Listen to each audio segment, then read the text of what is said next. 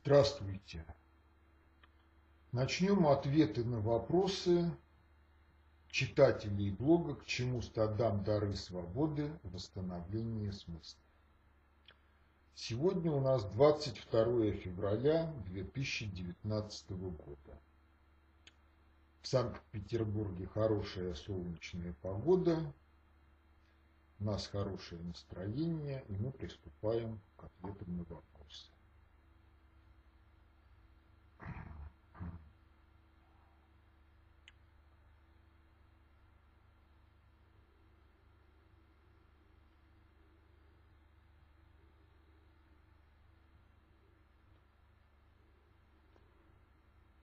Михаил Викторович, по вашему мнению, можно ли считать наезд силовых структур и Рособрнадзора на Высшую школу экономики вехой, которая отметит начало поворота вектора деградации образования в России на вектор нового развития? Соответствует ли среда такому изменению, либо упомянутая акция – выброс из общей деградационной статистики? Ну, почему у силовиков возникли вопросы к высшей школе экономики, я не знаю. Тем не менее, этот наезд, на мой взгляд, даже нельзя считать наездом, потому что высшая школа экономики, судя по всему, будет продолжать функционировать. И она не может предложить людям никакого другого образовательного стандарта, содержательного иного образования, кроме того, который обслуживает либерально-рыночную экономическую модель. Поэтому началом поворота системы образования от процессов деградации к процессам развития, совершенствования образования может быть только дискуссия, в том числе и в телевизионных ток-шоу на тему о том, что же произошло с нашей системой образования, является ли это ошибкой процесса, либо это злой умысел, в котором умные злонамеренные кураторы руководили дураками, которые сформировали идеологию и реформу системы образования – сформировали принципы ее функционирования, а после этого через систему законодательной и исполнительной власти продавили ее в жизнь. Поэтому это все пока даже не танцы с бубном. Это все так, шоу и ошибки системы. Жаль.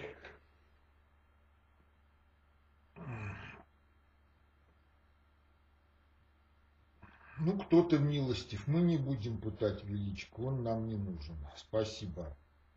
Просто скажем, есть плохой сценарий. Все протестные движения, скорее всего, возглавляют паразиты. Это неизбежно, поскольку тупое население живет и работает, отдавая жизненную энергию за бумажки. А бумажки не размножаются, их производят машины, которые служат паразитам эти бумажки и рулят. Их судьба дно. Далее будет следующее. Когда охотники за покемонами еще более сядут плотно на шею убывающих относительно них производителей питания, всем своим весом общество их стряхнут. Паразиты, что производят деньги и других приближенных охотников на покемонов, тоже понимают, что им лишние рты, переводящие продукты, не нужны Экономика – это раздел энергетики общественного организма. Ничего нового впереди. Заготовка мяса и сдача на мусорник вместе с тупыми мозгами. Обычная болезнь и стандартное выздоровление, которое история повторяет. Жадность и ступость ускорит этот процесс. Охотники за покемонами уже спинным мозгом это чуют. Умом и сообразительностью, честностью и здоровой головой совки никогда не мчались. Есть и хорошая сказка, но она не для нумизматов. Далее ссылка. Пока общество не засунет себе в одно место калориметр, оно кончит тем же. Пока общество не будет сознательно пользоваться единственно здоровым эквивалентным собственности и обмена вещей энергии человека, его ждет судьба Атлантиды. Градусник – это путь к выздоровлению наших сограждан. В этой медицинской шутке истина, но она зависит только от людей, а их мизер. Инерция такого колоса, как общество, будь оно каплей в море планетарной махины, не даст здоровой сказки сбыться. Это наш ответ. Мы фантазиями и шаманизмом не занимаемся, будем трезвыми людьми. Вы когда-нибудь видели, чтобы вор-рецидивист или дурак мог измениться стать человеком разумным одним гипнозом психотерапевта, только на пять минут? А времени на раздумье и так было достаточно. Оно наш главный свидетель по жизни. Ну и зачем вы вот это все написали? Если вы хотите продекларировать свою точку зрения, то не пишите там, где идет сбор вопросов. Расскажите, пожалуйста, об организации совместного думания авторским коллективом «Внутренний предиктор СССР». В толстых книгах ВП я не встретил теоретического анализа процедуры коллективного размышления, хотя, может быть, плохо смотрел. Скорее всего, это процесс самоорганизуется согласно уровню образования и нравственности самих участников.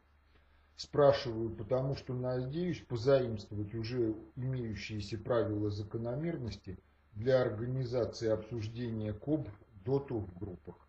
Какие особенности такой соорганизации людей вы бы могли выделить? В действительности в материалах концепции вопрос о порождении коллективного интеллекта рассматривался неоднократно. Ну, еще в «Мертвой воде» шло изложение тандемного или политандемного принципа работы.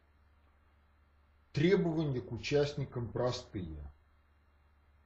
Отсутствие личностных притязаний на персональные авторские права в отношении результата или доли на вклад в этот результат. Владение диалектикой как методом познания истины путем постановки наводящих вопросов. Это искусство. И далее диалектика и все, что относится к тандемному и политандемному режиму, не работает в условиях полигона или шоу типа «что, где, когда». Требуется реальная проблема, которая мешает жить обществу. И после этого при условии, что никто не претендует на персональные авторские права, люди владеют диалектикой как инструментом познания, и есть реальная проблема, все происходит, в общем-то, само собой.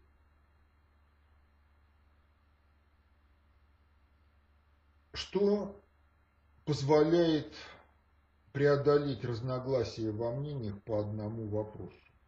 Понимание того, что разногласия во мнениях могут быть следствием разной информированности людей. То есть, если вы подходите к одной и той же проблеме, но у вас разная информированность, то решения будут разными. Если выявляется различие в информированности, то можно понять, чего не хватает, какая информация является избыточной или не относящейся к делу, и тогда, в общем, на основе пересмотра информационной базы, связанной с проблемой, можно выработать новые рецепты ее решения, который будет приемлем для всех участников процесса, ну, при том уровне миропонимания, которое они достигли к настоящему. Вторая сторона вопроса – это разный доступ к памяти потому что мы, к сожалению, обладаем такой личностной психологической культурой, когда память о достоверных событиях у нас подменяется игрой воображения о том, каким было прошлое, в которое вкраплены некоторые достоверные факты. Вот если такого рода вещи выявляются, то тоже можно пережить заново, то есть вызвать в настоящем поток чувств, который имел место в прошлом, и тогда вы увидите прошлые события в их достоверном виде, как вы видели в прошлом, но сможете переосмыслить это по-разному. Ну, еще обычно бывают глюки интеллекта. Ну, глюки интеллекта, ошибки интеллектуальной деятельности, они своеобразные, но тем не менее, если знать, что они могут быть, их тоже можно выявить. И вот если участники процесса все это дело понимают, видят в себе и в других участниках, то процесс складывается сам собой и идет, в общем-то, успешно. Если появляются личностные амбиции, притязания на результат, притязание на научное руководство этим коллективным интеллектом, то такой притязающий отторгается процессом, процессом ноосферным по сути, и таким образом процесс защищает сам себя.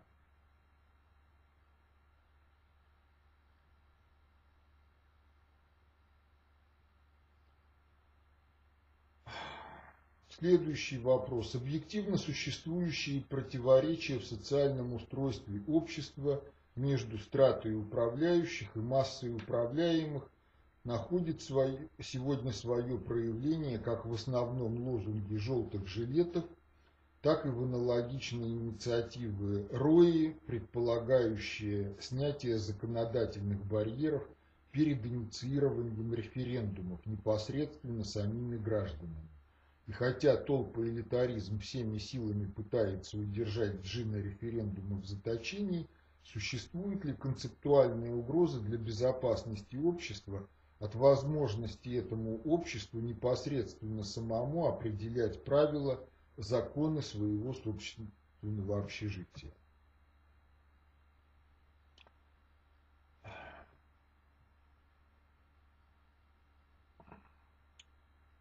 Я рекомендую обратиться к сказке Маугли. Там медведь Балу объясняет Маугли, кто такие бандерлоги. Вот у бандерлогов вроде как полная внутренняя демократия. Каждый галдит, что хочет, остальные тоже хотят, слушают, хотят, не слушают. Однако самоорганизации стаи бандерлогов нету, и с ними в джунглях никто не знается.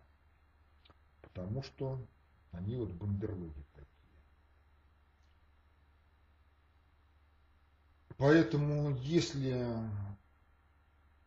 толпе, то есть собранию множества людей, которые не обладают эффективной познавательно-творческой культурой, предоставить право референдумов созывать по любому поводу, голосовать, как они хотят. Ну, ничего не произойдет, потому что будет нескончаемый митинг, а нескончаемый митинг не способен к управлению. А как только митинг прекращается и появляется какой-то исполнительный комитет, который говорит делать так, а кто не согласен делать, в отношении тех принимаются какие-то меры, то начинаются вопли и сопли на тему подавления демократии и всего прочего. В этой связи не вредно вспомнить Григория Алексеевича Явлинского – В одном из телевизионных интервью еще в советские времена он обронил такую фразу. Если я хочу, чтобы в обществе у меня была демократия, в государственном аппарате у меня должна быть диктатура. И по большому счету он, в общем-то, прав в этом мнении. Потому что митинг не способен к управлению текущему, а развитие ситуации, оно таково, что требует быстродействия от системы управления не ниже, чем некое минимально критическое. Если этого быстродействия нет, это будет катастрофа. Участники митинга этого не знают, знать не хотят, и поэтому тот, кто прекращает митинг и начинает реальное управление, с точки зрения многих митингующих, это деспот-тиран подавления демократии. Но демократия – это не треп неведомо о чем, неограниченный по времени, это прежде всего личностная культура участников демократического процесса. Личностная культура мировосприятия, личностная культура самообладания, личностная культура осмысления действительности. Если этого нету, то возможно только фальш-демократия, в которой действуют некоторые мафиозные группировки, которые манипулируют толпой – желающих выразить себя в референдумах, избирательных процедурах или еще чем. Если бы это было не так, то в Германии бы не было того, что мы видели в эпоху Третьего Рейха. Если отрицать то, что я сказал, или считать это ложным, неправильным, то это означает, что отдавая свои голоса за партию Гитлера в 1933 году, немцы из каких-то мазохистских соображений проголосовали за 9 мая 1945 года в том виде, в каком оно состоялось в реальной истории. Но если бы немцам показали в 1933 году кошмар 1945 года, они бы за Гитлера вряд ли проголосовали. Ну, другое дело, что немецкая толпа в то время не могла выработать альтернативы гитлеризму, и поэтому получилось то, что получилось. Но не могла она выдумать альтернативы гитлеризму по единственной причине. Не хотели и не умели думать сами. Следующий вопрос. Интересует развернутое мнение Михаила Викторовича о ситуации Виктора Алексеевича Ефимова. Очень, кстати, были бы конструктивные рекомендации Михаила Викторовича в духе, что происходит, кто виноват и как быть и что делать. Вот развернутых комментариев к ситуации не будет по той простой причине, что материалов дела я не видел – и судить о том, что в деле, как оно соотносится с действительностью, я не могу. Это момент. Второй момент состоит в том, что с момента взятия под стражу имели место нарушения Уголовно-процессуального кодекса что отметили адвокаты Виктора Алексеевича, и их справка по состоянию на 23 ноября, она в интернете опубликована. Повторюсь еще раз, Уголовно-процессуальный кодекс в обществах предназначен не для того, чтобы вор сидел в тюрьме. Но у нас многие считают, что в известном фильме «Место встречи изменить нельзя», когда Жеглов подкидывает кошелек кирпичу и нарушает уголовно-процессуальный кодекс, он прав. Нет, он не прав, потому что уголовно-процессуальный кодекс предназначен в первую очередь не для того, чтобы раскрыть преступление, а для того, чтобы перед судом не предстал заведомо невиновный человек. Для того, чтобы суд не вынес обвинительного вердикта в отношении заведомо невиновного человека. Поэтому как только юридическая система демонстрирует пренебрежение к уголовно-процессуальному кодексу, все равно, кто это делает. Следователи, прокуроры, судьи. С этого момента презумпция доверия правоохранительной системе в обществе не существует. Ее уничтожают сами так называемые правоохранители. Что будет потом? Ну, когда правоохранители доводят общество таким путем до катастрофы, когда люди утрачивают веру в государственную власть, потом начинается самосуд. Самосуд всегда проходит по понятиям, а не на основании того или иного законодательства. Как это проходило после революции 17 года, можно посмотреть воспоминания участников тех событий. Не всем понравилось.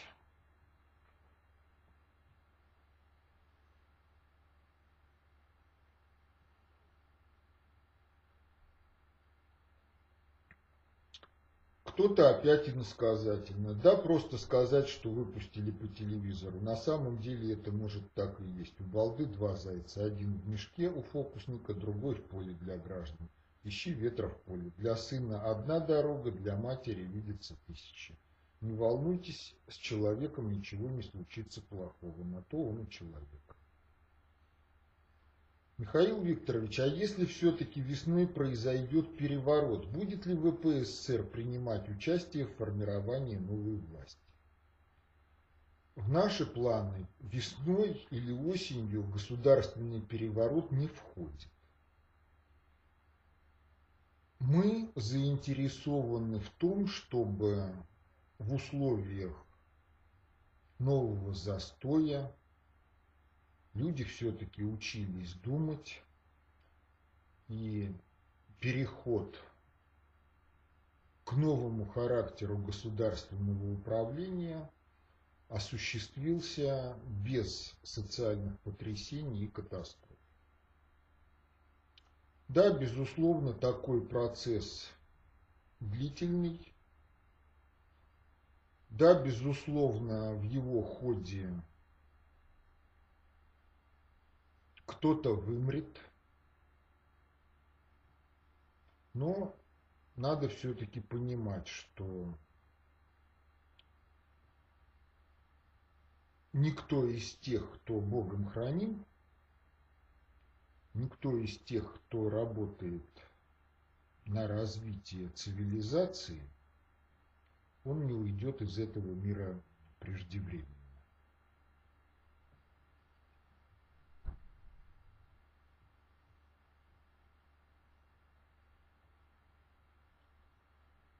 Что, что ждет корпорацию психологов в России? Всех их, как шарлатанов, отправят в ГУЛАГ?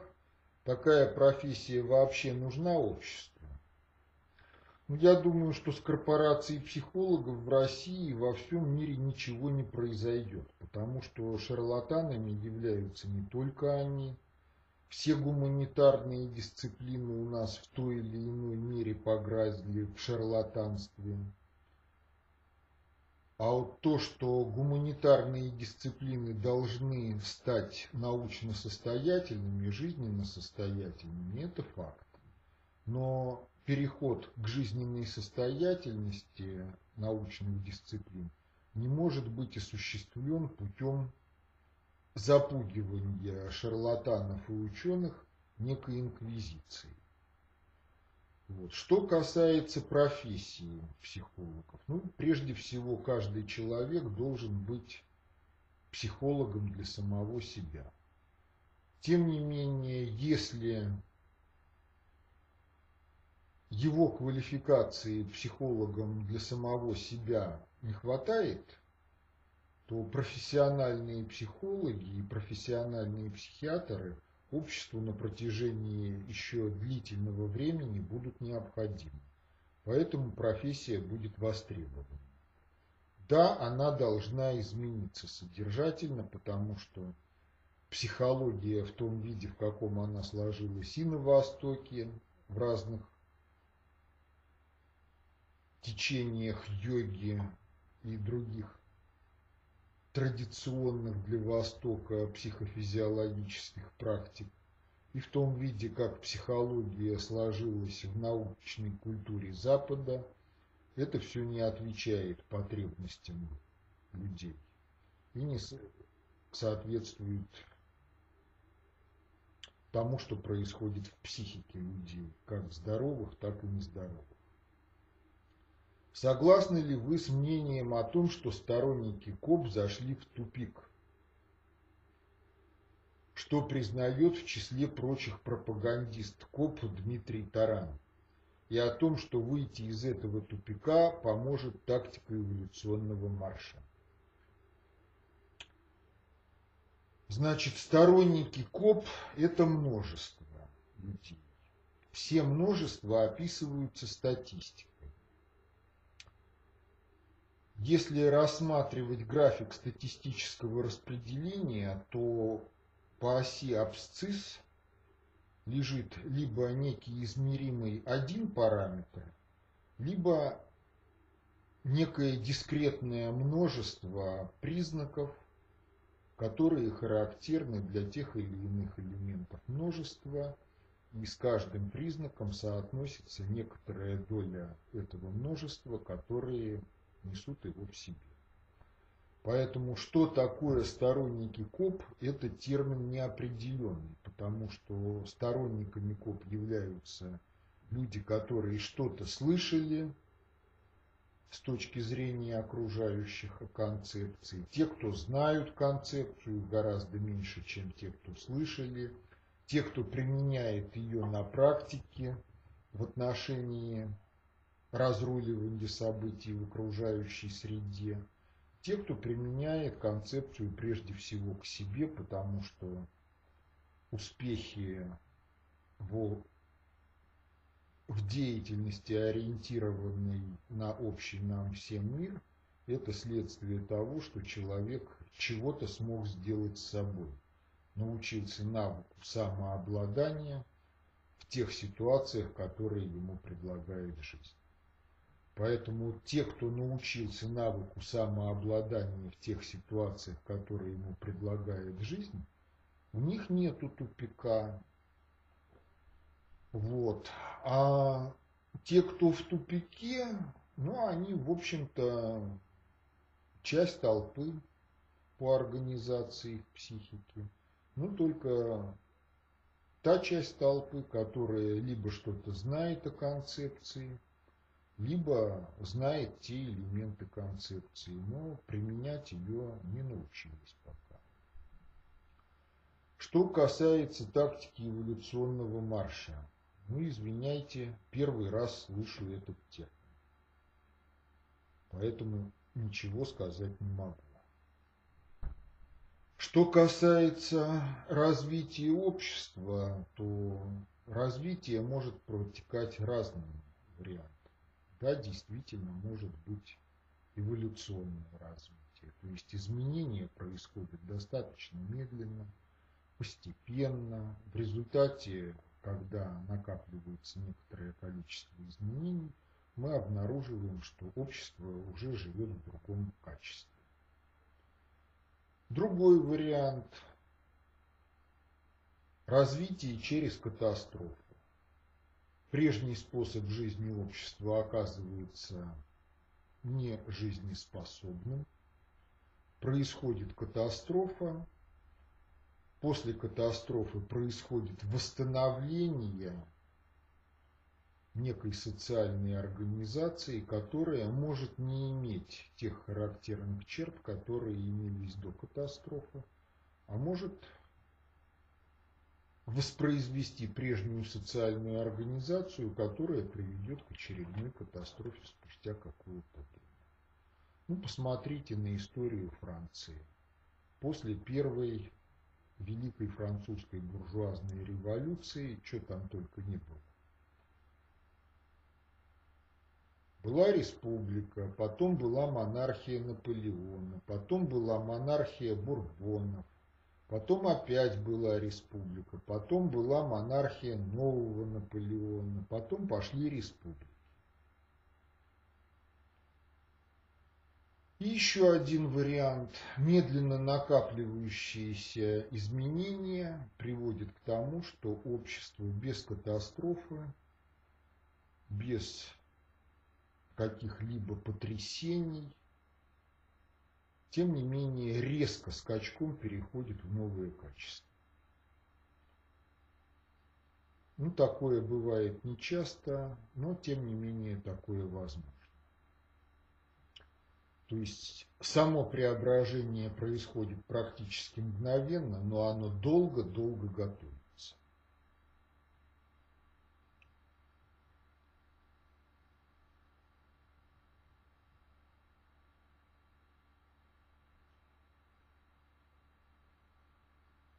Вот, все опять про тупик. Много говорится об этом. Считаю, что в этом так называемом тупике виновата сама группа ВПССР.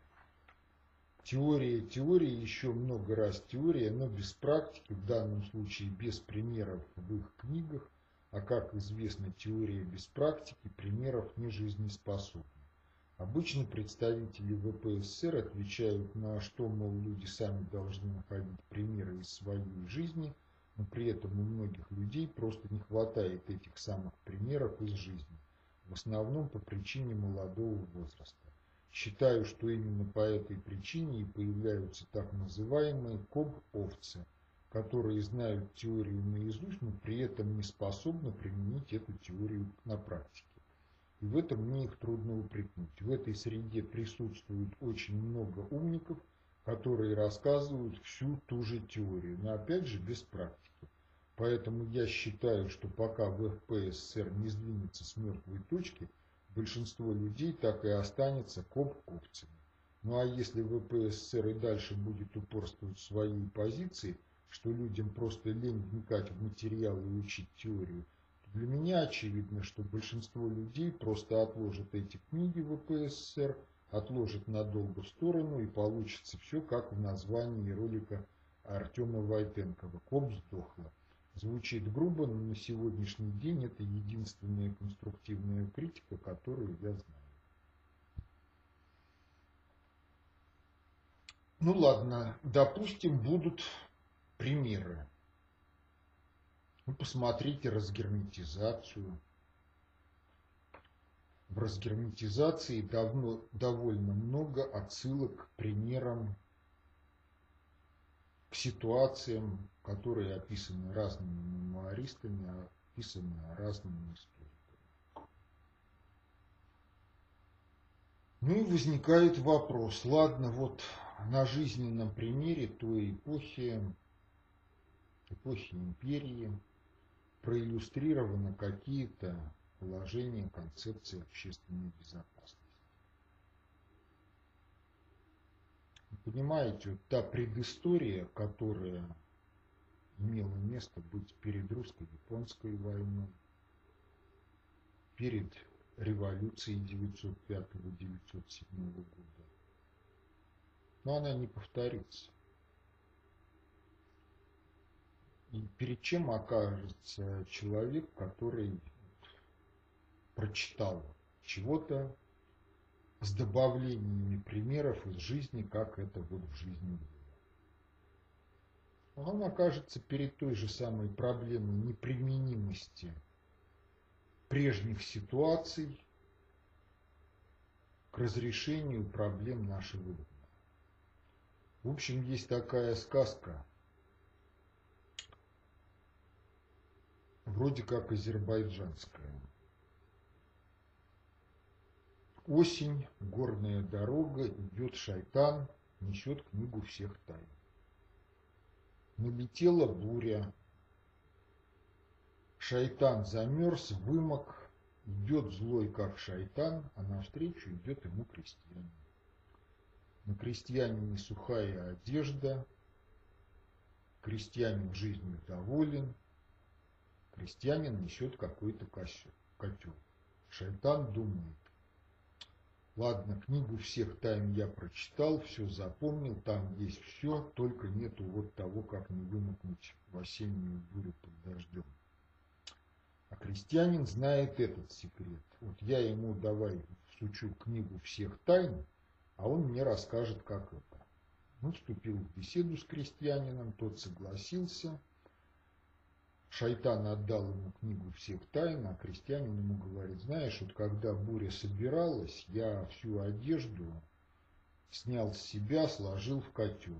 Когда буря прошла, я из котла достал сухую одежду, и вот иду в сухой одежде, доволен, у меня все хорошо. Понимаете, вот многознайство, оно не всегда позволяет решать жизненные проблемы. Оно не позволяет решать жизненные проблемы в тех случаях, когда человек не в состоянии соотнести то, что он знает, с тем, что происходит в окружающей его действительности. И если мы начнем чего-то добавлять, ну, кому-то поможет, а изрядной доли не поможет. Не потому, что концепция плоха, а потому, что их организация психики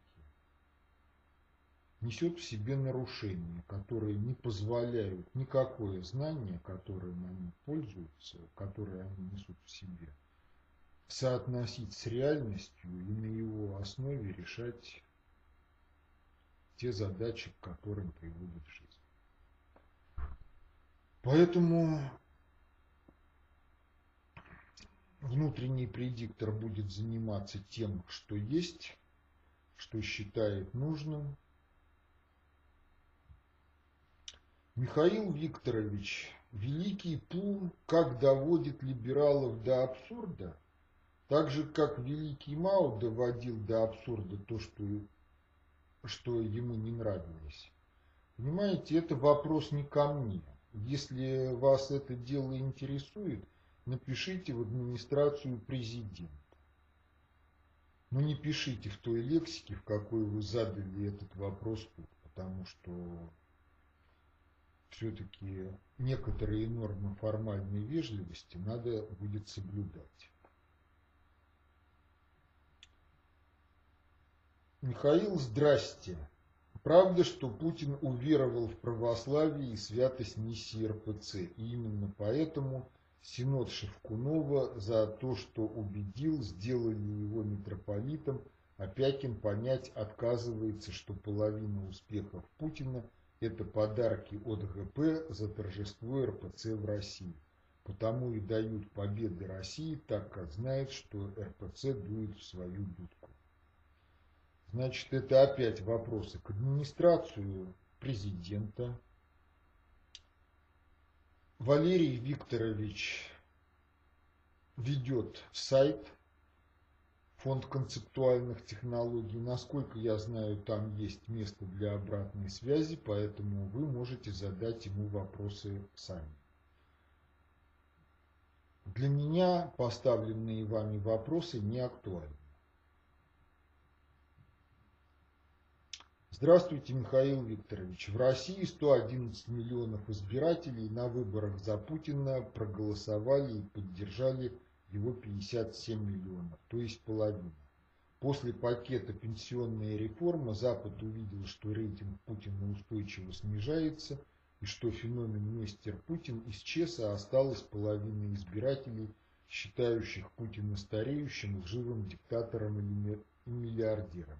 С этой ситуацией связано то, что проснулся Сурков и стал говорить, что нашел тень от устойчивого развития и режим в России – Надолго все у нас стратегически хорошо и нечего волноваться. Россию ждет Майдан или многолетний застой с устойчивым сокращением населения от отсутствия развития. Значит, это опять пишите в администрацию президента. Что касается того, что ждет Россию. Россию ждет то, что царь Соломон именовал термином «томление злого духа», то есть длительный застой, от которого кто-то одуреет, а кто-то задумается о причинах этого застоя и почему в нем жить очень плохо. Пробудится творческий потенциал, и все начнет развиваться. Теперь понимаете, если говорить о сокращении населения, вот, термин населения можно понимать двояко. Первый вариант – только численность. Вот 140 миллионов есть, это не очень хорошо. А вот было бы 300-400 миллионов, это было бы уже гораздо лучше. Второй вариант. Численность населения и вопросы его культурной состоятельности.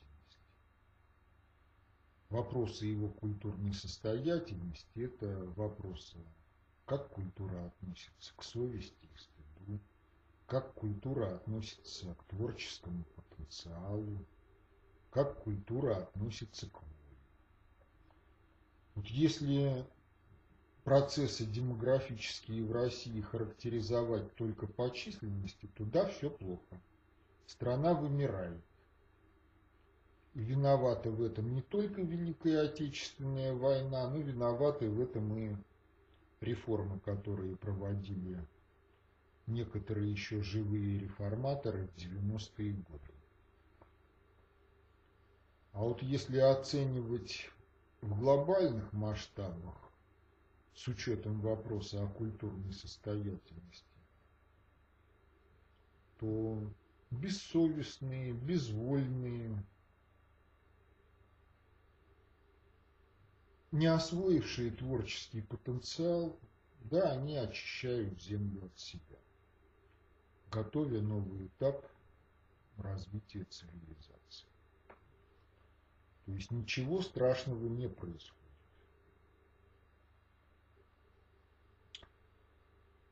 Когда вы прекратите наплевательски относиться к качеству звука? Ну, я надеюсь, что технические вопросы будут решены, но это не от меня зависит. Тем более, понимаете, вопрос о качестве звука, он во многом связан с тем, на чем вы слушаете. Потому что многие из моих записей на моем компьютере я прослушивал ну, просто для того, чтобы понять, насколько обоснованы претензии к качеству звука.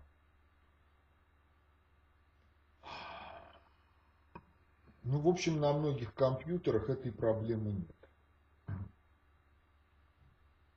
ВПСР отслеживает цифры просмотров роликов на YouTube всяких телеличностей, к которым прислушиваются. Радует показатель Валерия Пякина, приближается к 200 тысячам. Он закоп, но говорит, что ВПСР уже не тот, что раньше. Вопрос, почему авторский коллектив отказывается найти в своем окружении людей, а хочет, чтобы такие люди возникали сами и добровольно, которые будут делать еженедельные видеоролики, так сказать, методично и оперативно разъяснять текущий момент. ВП отслеживает цифры просмотров. Но здесь есть одна такая занятная вещь. Вы посмотрите комментарии к просмотрам. Безотносительно Валерий Викторович, Михаил Викторович или еще кто. Ну, в общем, большие десятки и сотни тысяч просмотров, особенно если они регулярные, они обретают роль некоего эмоционального синхронизатора, потому что видеоблогеры любого направления, которые выступают регулярно – получают в комментарии типа «Ай, что бы мы без вас делали, вы нам все объяснили». «Ай, берегите себя, враг не дремлет» и так далее и тому подобное. А вот если говорить о вдумчивом просмотре, то все гораздо хуже. Вот мой цикл лекций в военмехе, 8 лекций. Первая лекция 40 тысяч просмотров, Последние лекции 5000 просмотров или 4000 просмотров.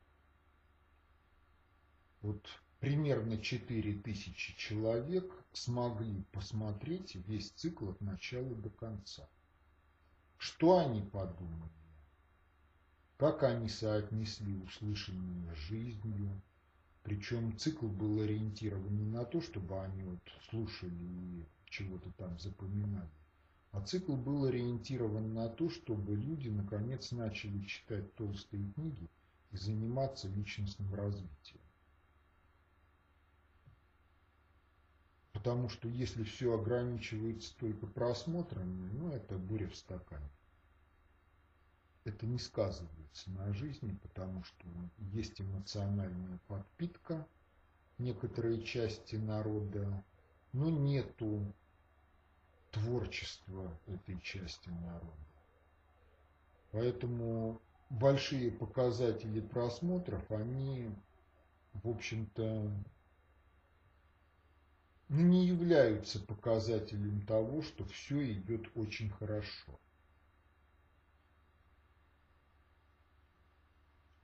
Поэтому авторский коллектив, в общем-то, особо не стремится к тому, чтобы кто-то в режиме политического обозревателя выходил еженедельно или около того с какими-то выступлениями, комментируя внутреннюю и внешнюю политику, глобальную политику. Мы решаем другие задачи. Вот первая страница комментариев завершилась.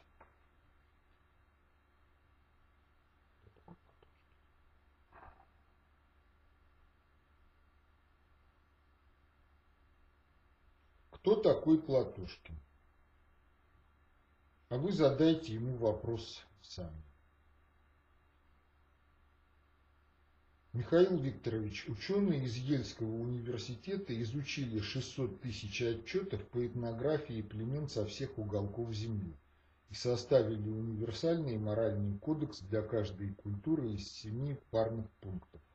Что думаете по этому поводу? Одобрять помощь семье, помощь своей общине, взаимность, храбрость, подчинение начальству, уважение, 6. Разделение спорных ресурсов, справедливость, уважение предшествующего владения права собственности, запрещать пренебрежение родственниками, предательство своей группы, отсутствие взаимопомощи, четвертое – трусость, пренебрежение, пятое, шестое – несправедливость, седьмое – воровство.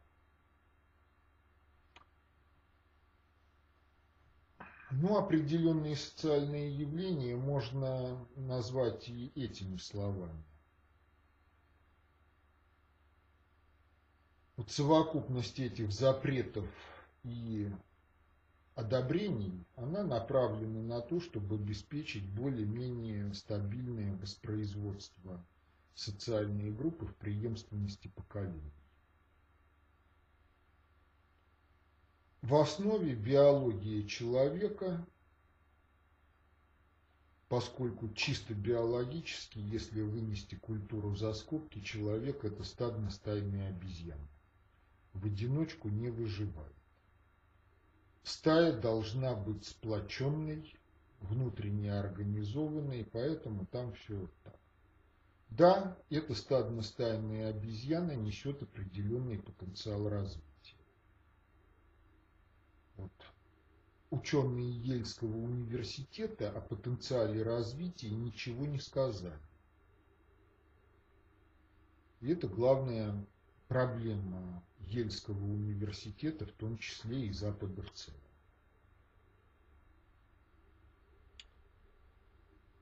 Михаил Викторович, понимает ли авторский коллектив ВПСР разницу между этимологическим значением слова «святой» и значением этого слова УРПЦ? Да, понимает. Дальше идет трактат с пояснением этих самых слов в том, как понимает автор значение этого слова в РПЦ и значение этого слова в жизни. Ну, в общем, у РПЦ одна из проблем в том, что тех, кого назначили в святые, признает ли их святость Всевышний. Ну, у католиков тоже есть аналогичные проблемы. В частности, Жанна Дарк святая, и епископ Кашон, который отправил ее на костер, тоже святой.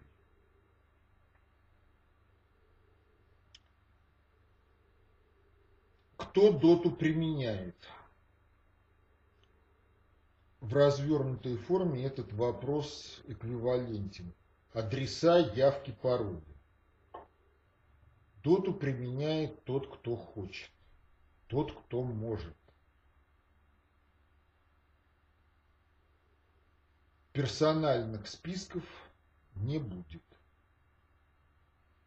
Упрек мне или сожаление. У вас не психика вам. биоробота зомби. Это не вам. Это упрек. Это упрек удаленному комментарию. Да. Ну, может быть так. Нет, нет, это не вам. Сто процентов. Можно опустить. Ладно, опустим. Душе дается воплощение для того, чтобы научиться любить. А спасение собственной души – это эгоизм. Как быть? Научиться любить коллективно? Понимаете, вот задача спасения собственной души, она как-то не прослеживается в откровении. В откровениях прослеживается другое. Вот задача любить и задача быть наместником Божьим на земле, что без любви к людям не способен. Человек не может сделать. И, соответственно, если человек научился любить, то проблем со спасением души, если она, если такая проблема все-таки есть, в жизни, ее не будет. Почему вы считаете обязательной поддержку фашизма толпой маленьких людей? Без нее разве фашист не перестает быть фашистом? Фашизм как социальная организация без поддержки толпой маленьких людей невозможен. Если этой поддержки маленьких людей нету, то фашист не перестает быть фашистом. Но он воспринимается остальными людьми, ну, как психически больной человек. Либо как враг народа, если психиатры не имеют к нему претензий.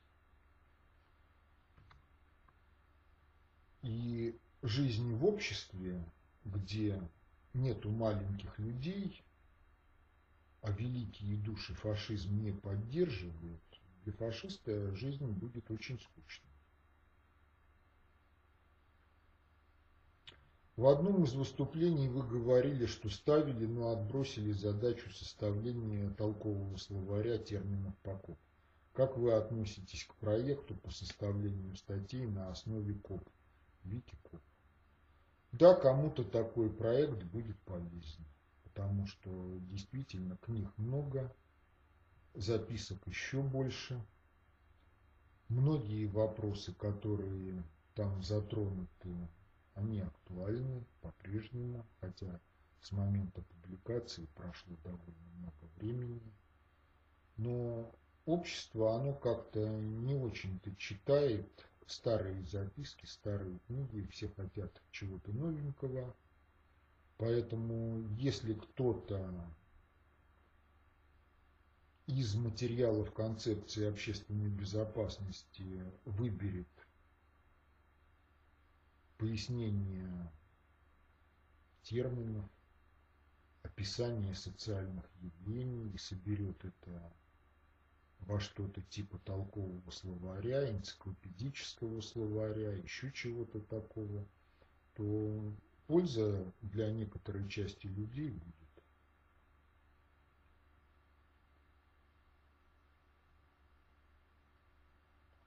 Прошлый раз я задавал вопрос о роли и месте марксизма в современном мире, а также о критике марксизма. К сожалению, ответа на него я не услышал. Надеюсь, вы не ограничитесь дежурной фразой «читайте толстые книги ВПСР» и там все написано. А дадите хотя бы тезис на основные моменты, насколько это возможно, по такому обширному вопросу, так, чтобы на их основании можно было бы эту тему развить самостоятельно, изучая работу ВПС. Ну, претензии к марксизму действительно есть. Первое и главное. Марксизм унаследовал законы диалектика от Гегеля. Гегель фактически подменил диалектику как искусство познания путем постановки вопросов некой логики. Да, логика это тоже инструмент познания, но логика все-таки ограниченный инструмент познания. А диалектика как искусство постижения истины путем постановки вопросов, то есть путем выявления неопределенности и разрешения неопределенности, это искусство. Оно не формализуемо, не алгоритмизуемо по двум причинам. Первое. Каждый познающий субъект уникален, и то, что характерно для одного, и что представляет значимость для одного, может быть не актуальным для другого. Соответственно, те рецепты, которые даются первому, непригодны для второго и наоборот. Второе. Всякий познавательно-творческий акт тоже уникален. Причем как на уровне индивида, так и в обществе в целом. Потому что, ну, если давным-давно доказана теорема Пифагора, и вы докажете ее снова неким новым способом, это все равно не будет вкладом в развитие культуры. Познавательно-творческие акты, они всегда уникальны. И, соответственно, рецепт алгоритмика действий, в результате которого получилось то или иное произведение познания или творчества, этот алгоритм в ряде случаев позволяет тиражировать это произведение. Но тиражирование, оно автоматическое, в общем-то, оно не содержит элементов творчества и, или содержит. Поэтому диалектика – это искусство, как всякое искусство, оно не формализуемо, хотя в его основе действительно лежат некие принципы, которые можно понять, постичь, выразить в словах.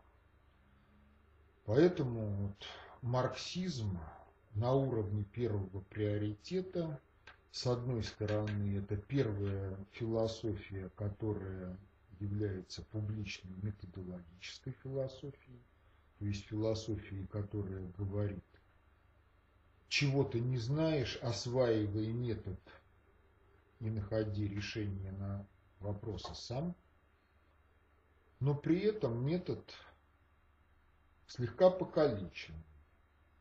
И вот это вот слегка покалеченное, оно получается таким, что в каких-то ситуациях он перестает работать.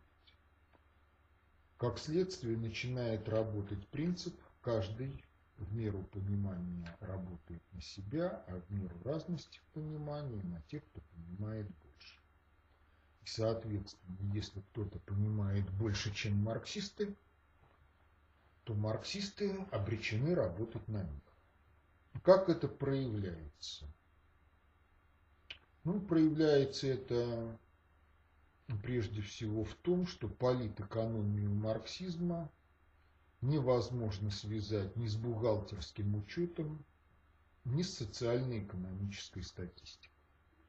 Невозможно потому, что многие термины многие понятия, которые там есть, они метрологически несостоятельны. То есть они не могут быть однозначным образом соотнесены с жизненной реальностью. Причем в круг этих понятий попали и, скажем так, чисто юридические категории, которые возведены в ранг объективных закономерностей. Ну, например, в политэкономии марксизма есть такой термин – перенос стоимости со средств производства на продукцию. Да, действительно, есть амортизационные отчисления, которые включаются в себестоимость продукции. Величина амортизационных отчислений нормируется законодательно. Но стоимость – это неприродное явление, которое некоторым образом содержится в станке и по мере работы станка перетекает на продукцию, производимую этим станком. Ну и если обратиться к реальности, то есть техника, которая обладает очень большим техническим ресурсом, и амортизационные отчисления, на которую ну, давным-давно списаны и продолжают списываться. И на протяжении многих десятилетий, если, допустим, какой-то уникальный станок, сделанный в конце XIX века, продолжает работать до сих пор, ну, такое и есть еще кое-где. Это касается прежде всего прессов, молотов больших, то через амортизационные отчисления прошла уже не одна его стоимость базовая. Ну и кроме всего прочего, в марксизме нету темы психологии, а без темы психологии говорить о человеке и обществе – это бестолковое занятие. Насколько важно знать иностранные языки? На ваш взгляд, будет ли расти популярность русского языка?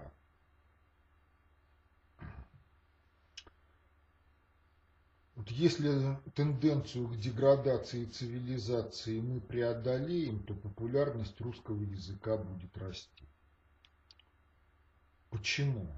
Потому что русский язык, а также арабский язык, из числа языков с фонетической письменностью обладают наиболее сложной морфологией слов и грамматикой в целом.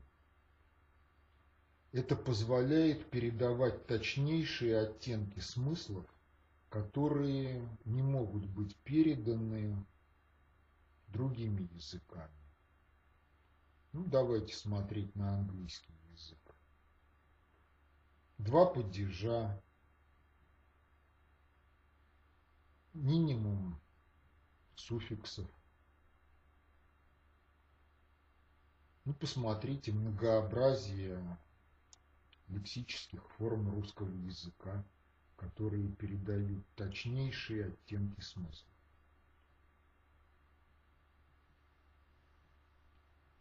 Если исходить из того, что основное назначение языка не передача смысла от одного человека к другому, а управление течением событий, потому что язык – это часть меры, часть матрицы,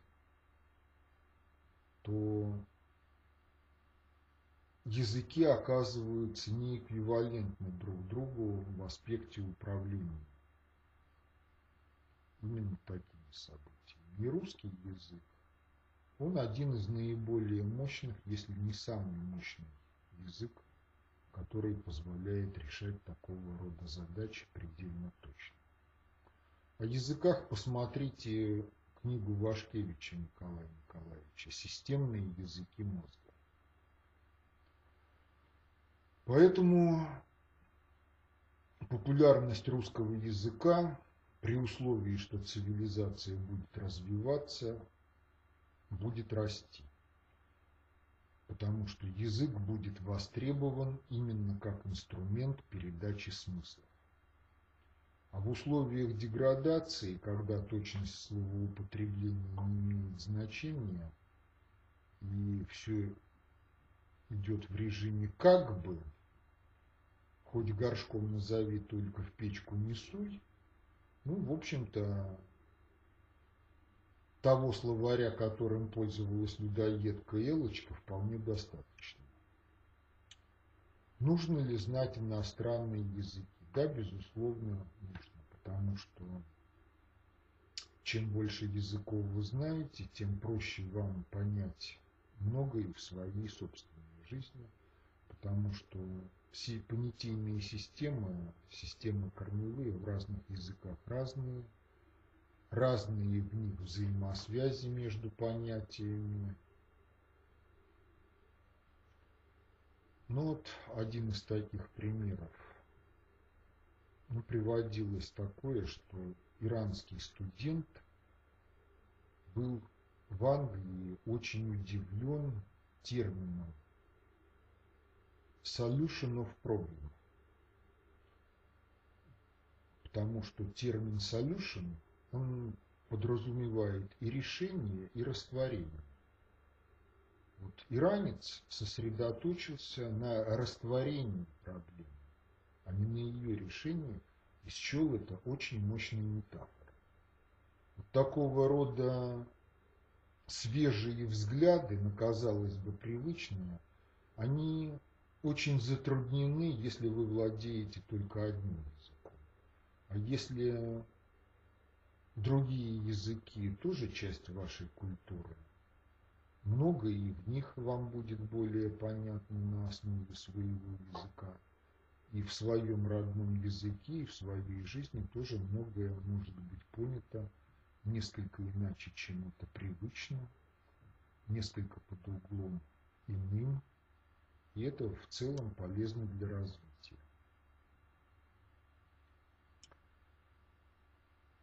Культура мышления основывается во многом на культуре чувствования. Да, это действительно так. Потому что если вы прочитаете тибетский медицинский трактат Джуджи, то вы увидите, что все, что в нем написано, вам, в общем-то, непонятно. Почему? а потому что он исходит из другой культуры чувств. Какие практики существуют для развития культуры чувствования? Какие практики? Вы ходите и чувствуете. Снимаете внутренние барьеры, снимаете внутренние запреты, типа этого не может быть, потому что этого не может быть никогда и начинаете чувствовать, какие современные произведения искусства вам нравятся.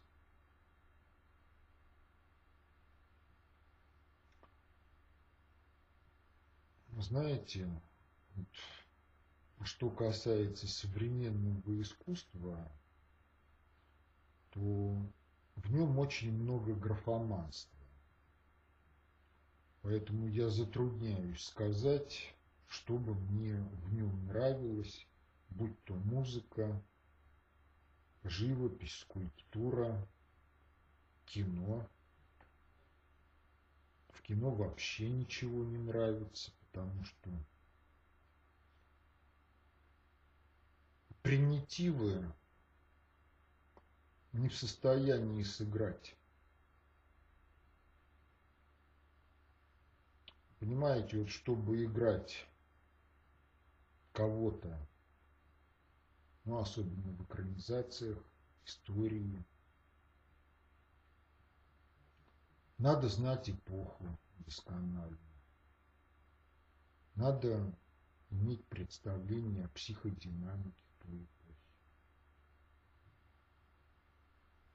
Если этого нет у него актеров, ни у режиссеров, ни у тех, кто проводил кастинг, то получается, в общем,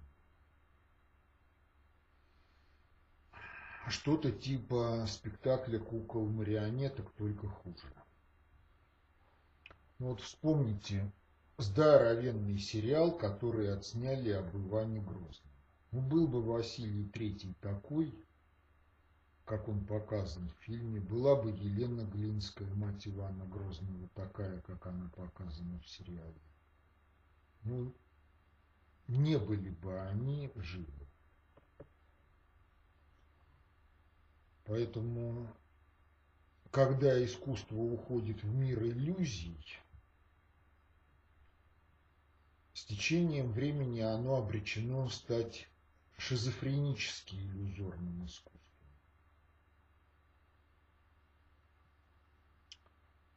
И оно ничего хорошего не принесет. Какое будущее концептуального движения вы видите? Но в обществе будет нарастать доля концептуально властных людей с человечным типом строя психики. Общество будет продвигаться к тому идеалу, который характеризуется словами, что творческий потенциал всех и каждого – это всеобщее достояние, что норма жизни – жизнь по совести, что воля человека должна реализовывать творческий потенциал под властью диктатуры совести.